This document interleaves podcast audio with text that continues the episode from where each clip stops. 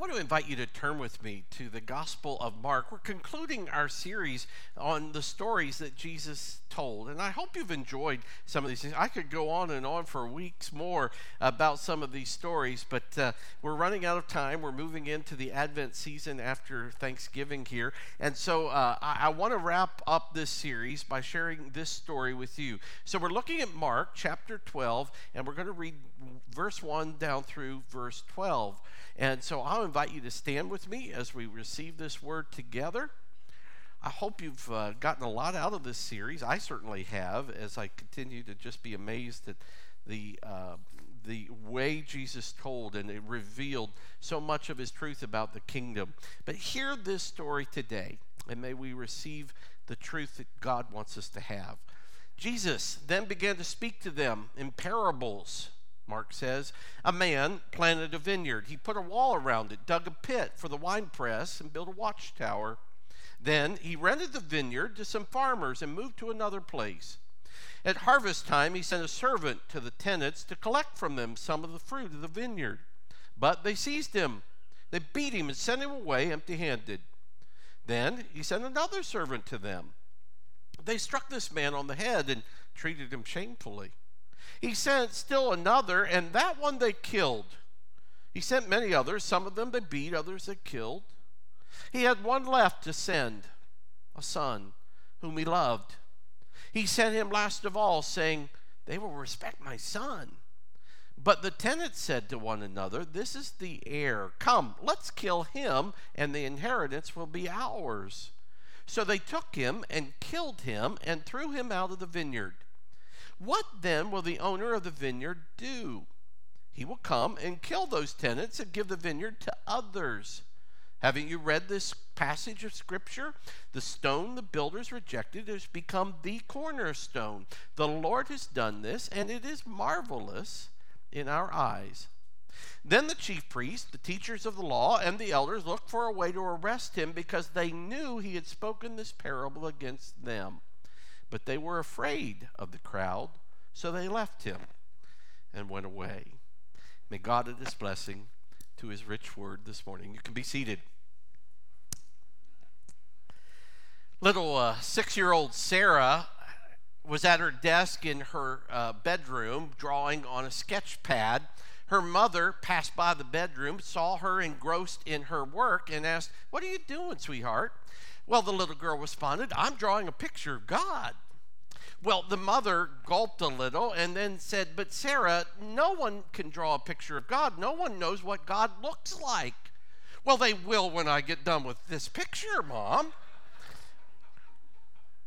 Humanity has, has always wanted to, to have a clear picture of God. We've always wanted to know what He looks like, His character, His nature. You remember Thomas, the disciple, asked Jesus, Lord, show us the Father, and that will be enough for us. But Jesus said, Listen, Thomas, if you've seen me, you've seen the Father. He said, I and the Father are one. If you've seen me, you've seen the Father. In, in, in, the personhood and in the teaching of Jesus, we have God perfectly represented for us. Now, I want to suggest this morning that the story that Jesus tells here in Mark chapter 12, I think gives us another clear picture of God. Jesus uses the situation that is rather common in his day, Palestine being a highly charged political area. Boy, nothing has changed in 2,000 years. It was common to have absentee landlords uh, wealthy men would come along, they would buy some property and they would rent it out to some farmers and they would go live in a more stable country. The farmers would tend the land and they would be responsible, of course, to, to, to pay some rent or perhaps a percentage of the crop. But, but in this story, we can discern, I think, several attributes of God that Jesus wants us to reflect on. And by the way, in learning to appreciate and come to grips with this character and person of God, this portrait of God, in an era when so many people are trying to figure out who they are, they're trying to find themselves, what we would do well to do is instead find out who God is.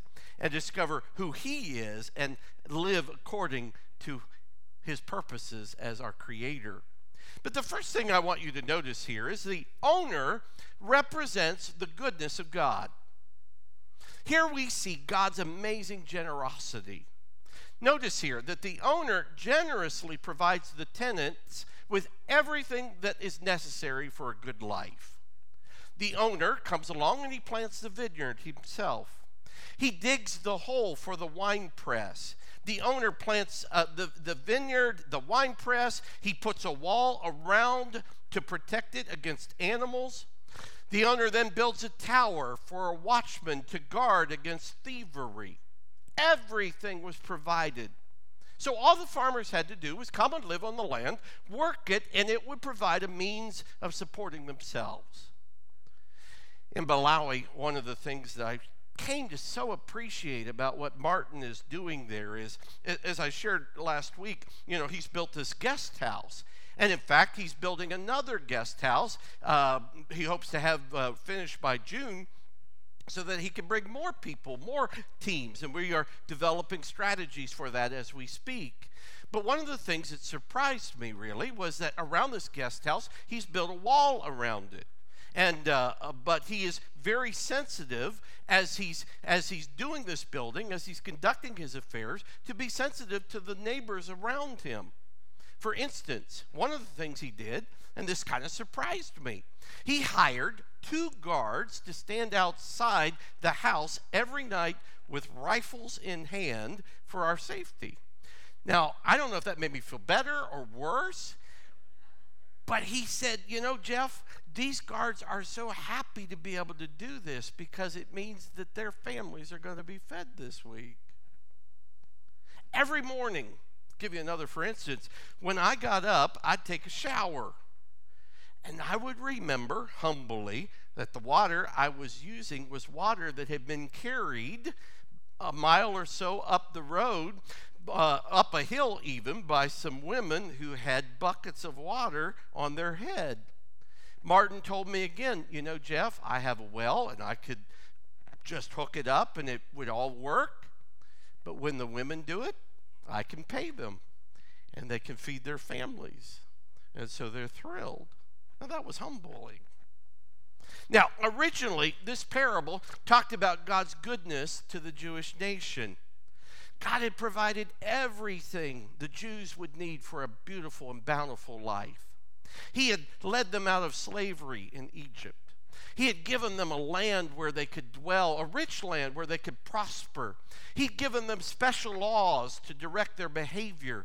He had given them special leadership to help guide them to truth and to Himself. God had lavished the Jews with one special provision after another. But you know, as you think about that, this parable also then ought to remind us of how good God has been to you and me. Listen, is there anyone that would contradict this that God has blessed us beyond measure? We're headed, of course, to Thanksgiving this week. Um, maybe, uh, maybe this is a time instead of just overindulging, that we really spend some time thinking about and celebrating what God has done. I want to challenge you to take some time this week and think about the benefits that He has poured out to you. Now, I, I will offer this pro tip. If, if your family goes around the table saying what they're thankful for, and I think that's a great great idea. I think it's a great thing to do. Just make sure you go first, okay? That's a great thing to do. Because if you don't, all the good options get taken. You know, they say Jesus and family, and, and, and then, then you're stuck with quality dental care or something lame, lame like that. And so, you know, I, I just encourage you to, to be up front. Go for it, right up front. Now, of course, that's not really true, is it? I dare you to try to run out of things to be thankful for. God has provided us with a fascinating world to live in. The Bible says that when God created the world, He looked upon it and He said, It's good. It's got the right balance of oxygen and gravity, the right balance of rain and sunshine. It's got the right balance of animal life and plant life. It's a good place to live and thrive. Have you ever just traveled our country and you have to be impressed with its beauty? No one is an artist like God. The fall season, the fall colors, the, the Rocky Mountains, the Grand Canyon, Niagara Falls, the beautiful horse farms in Kentucky, the, the horseshoe in Columbus. Now, right, right, Jerry? Amen? Can I get an amen? now, we have polluted the world, haven't we? It's, it's contaminated to be sure you also have that big house in Ann Arbor, and uh, I've been there, and, and, and it's literally a hole in the ground. That's all it is. We have certainly scarred it, to be sure. But think about our bodies. Our bodies, which function so, so much and so well that when they don't function quite right, we, we're surprised in my body, I can't perceive them, but there are millions and millions of cells working together in my liver and pancreas and spleen and kidneys, and I don't even know what they really do, but they work. I cuff my hand over my ear and hear the familiar seashell phenomena. They tell me that is literally the, the sound of blood cells rushing through the capillaries of my head. I didn't know. Fine hairs are in my inner ear and they're monitoring the swishing fluid, ready to alter me if I suddenly get off a little of my balance. You and I are fearfully and wonderfully made, and our bodies are amazing. Yeah, we neglect them, we overindulge them, and we abuse them even. But God has provided us with everything we need in which to function. I thank God for providing me with a family. And in that family, I experienced security and a sense of love. Truth is, we're living, of course, in an era when some people feel like the family is just a human function. You can disregard it or discard it altogether. But I remember that it was God who said, It's not good for man to be alone. And so he brought the woman, Eve, to Adam. And he performed the first marriage. And he said, Be fruitful and multiply. And he told us that children were a gift, not a problem to be dealt with. That families were the unit that, that he designed as, as the core unit of society. And if you have a loving family, if you grew up in a loving family, if you're part of any of that, you've been richly, richly blessed. On top of this, think about the wealth God has given us. We live in the wealthiest era ever in history. You talk about the 1%. Listen, the 1% is in this room.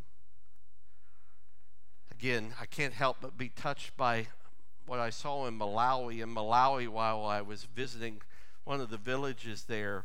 People are living in these mud huts, no electricity. They have one pair of clothes, one set of clothes to wear. We were playing, of course, with the children, and boy, the kids, they just love to see their picture. When you take a picture of them and be able to show them on their phone, that was just such a highlight for them. But as we're playing and interacting with so many of the kids, I, will never forget I, I came across one young lady, one little girl, who was eating a small mango.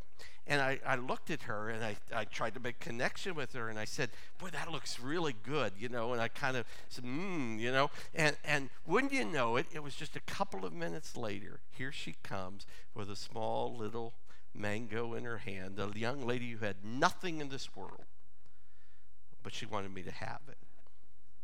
It's humbling. Spoke to someone yesterday, someone who's done very well in this world. And I said, I want you to come to Malawi with me. It'll change your perspective, I said. He said, I don't want my perspective changed. You know, we don't always know how blessed we are. Pastor Bob Russell talks about when his boys were little, he wasn't able to put all the toys on the shelf. And so he said to his oldest son, Rusty, You know, Rusty, I think you just have too many toys. And Rusty said, No, Dad, I don't have enough shelves. And you know, that's the way so many of us really think, isn't it? We don't have enough shelves. Not a big enough garage, not a big enough house, not enough closet space. Not recognizing how very good God has been to us. But notice here that the tenants represent the rebellion of humanity. And by the way, here we see the patience of God. In verse 2, at the harvest time, the owner sends one servant and he's beaten up. He sends another servant and they beat him up. They hit him on the head and then they, they treat him shamefully, the Bible says. And then he sent a third servant and they killed him. Now, quickly, I just want to think about the characteristics of rebellion, the characteristics of a rebellious heart. And there are really three indications of a person beginning to drift away in rebellion against God. And I want to share these with you very, very quickly. But the first one is this there is this disrespect for one of God's messengers. When the owner sent his servants to collect the rent, there was no respect for the fact that, that the servant represented the owner. And I've seen it again and again across the years. When, when a person begins to drift away from God, that person will often begin to resent those who attempt to speak for God. It, it might be the pastor or a teacher or an elder in the church. But in Psalm 150, 150, verse 15, we read, Touch not God's anointed, do my prophets no harm. And as a general rule, we as Christians are to, to respect those who bring God's message.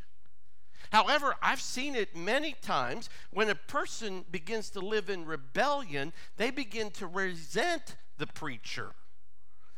They don't like it when you're stepping on their toes. They don't like to be called out. It grates them to hear the message. Many times over the years, I've realized when someone is mad at me, I've often understood they're really angry with God. Now, the second characteristic of a rebellious heart is a seared conscience. Notice here how sin makes sin gets progressively worse. They beat the first, then the second one, they hit on the head and they treat him shamefully, whatever that means. And the third one, they killed. Now, don't you think that's so true of sin? Always gets worse. It's never benign. It's, it's a malignancy that just continues to grow and causes more and more damage. But you know, when our conscience is seared, we end up hap- what ends up happening in our lives is we end up doing things we never thought possible. We just keep going further and further down the road. Now, the third characteristic of a rebellious heart is distorted thinking. Did you notice this part of the story? These tenants reason that when the son came along, well, let's kill him and the property will be ours. We will inherit it, they said. Well, that's just stupid. Now, isn't that illogical? The owner is not going to give to these folks his property if they've just killed his son. But you know, that tells us something very important. The truth is, when people become involved in sin, they lose common sense. Suddenly, black becomes white, wrong becomes right. They lose all sense of reason. So you'll hear people say something like, Well, I think pornography can enhance our relationship. Or, you know, it's been 15 years. We've fallen out of love. I think it's just best we get a divorce. Or maybe this affair is God's will for me. I have to drink because it calms my nerves. The Apostle Paul wrote in Romans 2 their thinking became futile and their foolish hearts were darkened. But even in this rebellion, we see the patience of God. If the owner is like any one of us, my goodness, we would have brought the fire down when the first servant was harassed. But he sent one, two, three, even more messengers, and then he sent his son. Martin Luther once said, If I were God and the world treated him like it treated him, I would have kicked the wretched things to pieces. And that's about right. That would have been my reaction. If God had had human reactions, he would have destroyed us long ago. But he didn't. We don't like ingratitude. We resent it when somebody takes us for granted. But interestingly enough, this does raise an important question. What happens to the vineyard when the son dies? Who gets the vineyard? So, in this parable, we see God's goodness poured out, but it's not just the peace of God that amazes us and passes all understanding. It turns out it's his patience too. Now, we're smart enough to know that when we read this, we see the Son come, and the Son coming represents the sacrifice of Jesus. The owner said, Surely they will respect my son. Well, it turns out that's not the case. Jeremiah said, The heart of man is deceitful above all things and desperately wicked. Who can know it? And so when the son comes, they said, Let's kill him. And when Jesus came, the Jewish nation, they arrested him. They beat him up, they spit on him, they dragged him outside of the city, and they put him on a cross to die.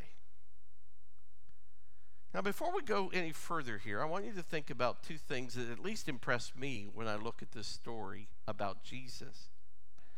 First is Jesus was recklessly defiant against his enemies. Luke tells us that he spoke this parable right after the triumphal entry. So this is just a few days before he goes to the cross. He knew exactly where he was going, what would happen when he came into the city, and yet there is no sense of cowardice whatsoever. There was no appeasing or attempt to appease his enemies.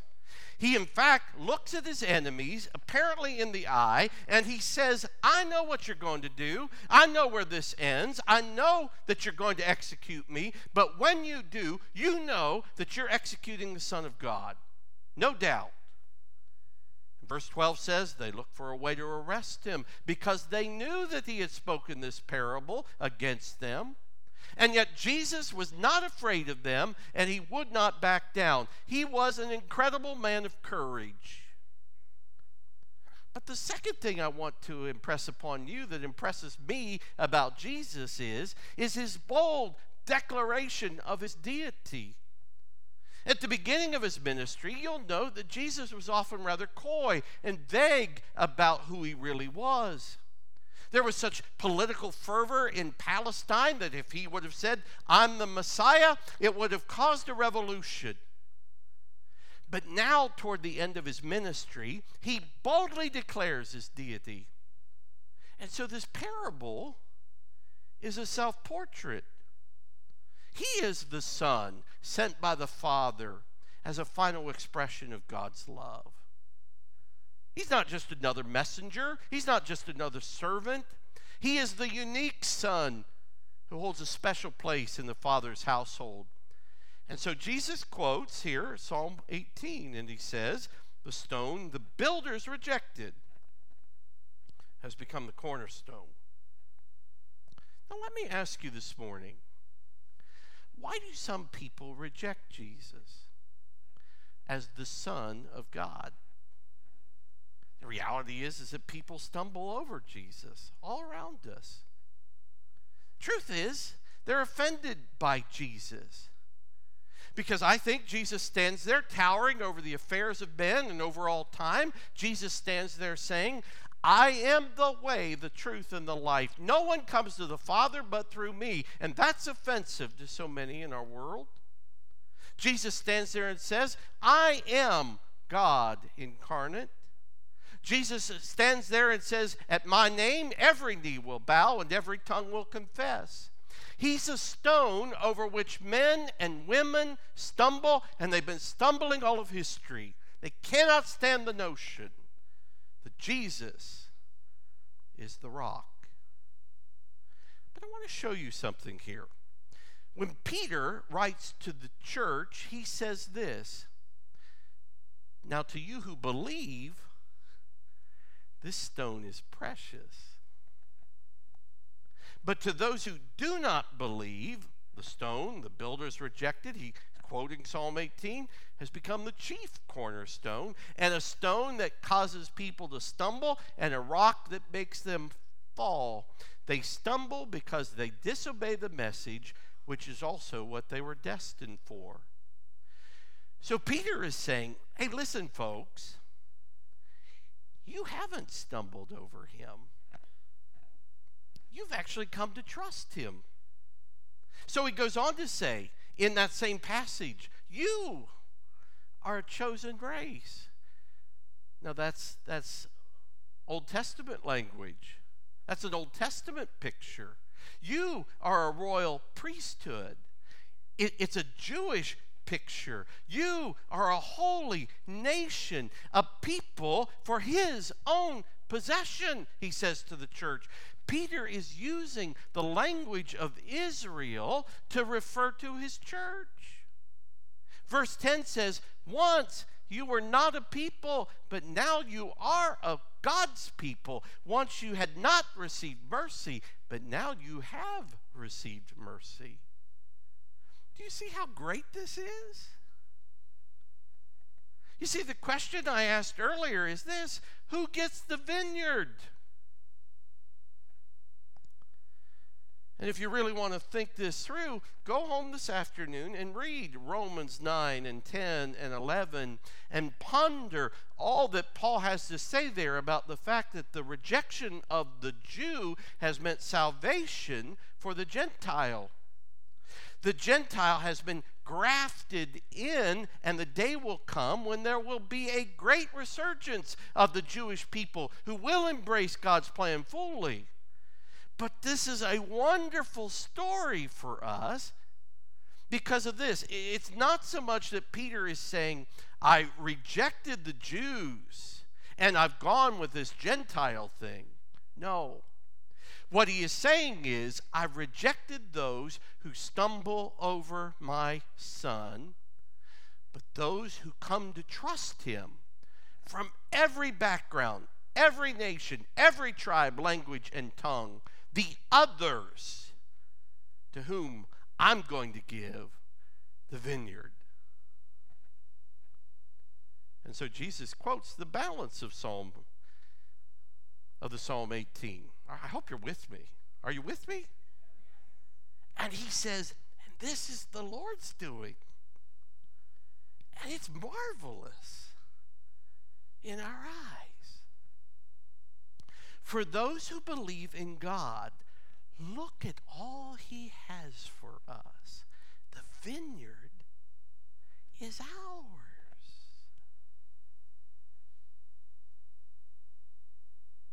Now, note, verse 12,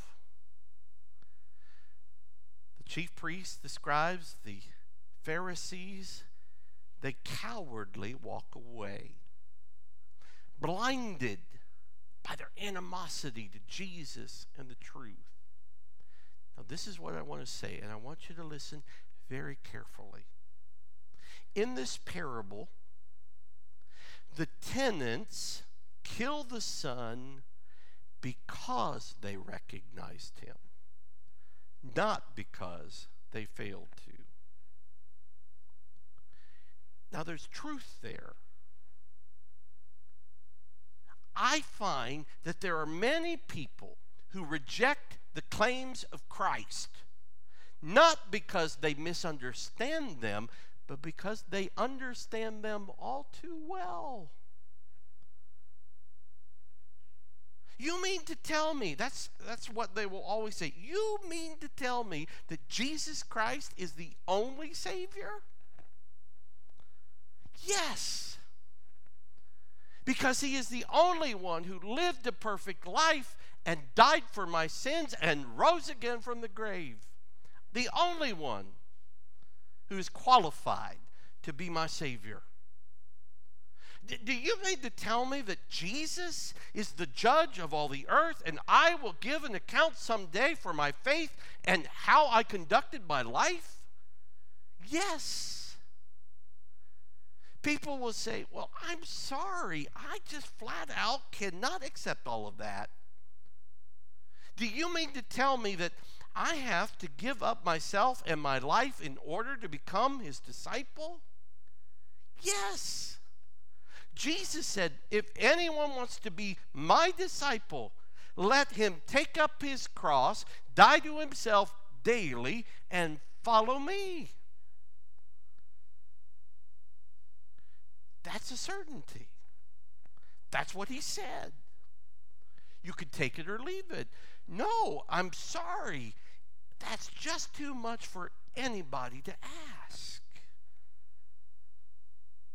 And so they walk away. And the son is rejected. Not because his claims are misunderstood, but because the claims are so clearly understood. And so I ask you, how about you this morning? How about you? Have you decided that that stone is precious to you? Or is it simply a stumbling block?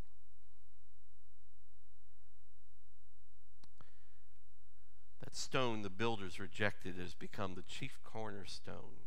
The Lord has done this, and it is marvelous in our eyes. Amen. Amen. Will you pray with me? Father, I pray in this moment we would all come to grips with the stone. Jesus Christ, the rock, the everlasting rock, the chief cornerstone. Lord, are we building our life on this firm foundation? Or is it causing us to stumble? Lord, I suspect that there's someone here today that has to make a decision. And the truth is, they can walk away just as those chief priests and scribes did. But Lord, I pray they wouldn't stumble. Instead, I pray their eyes would be opened and they would say yes to building their life on the person and work of Jesus Christ. May every person here who walks out of this room, Lord, know where they stand with you. May they say yes indeed to the great salvation that you've offered and to the benefit of being called a part of your family, your possession, a holy nation people who were given the vineyard. Lord, I pray that your work will be accomplished in our hearts, that you will speak to us clearly and we will know you fully, that today we will take up our cross, we will die to ourselves, and we will follow you. I ask this in the beautiful name of Jesus, our cornerstone. Amen.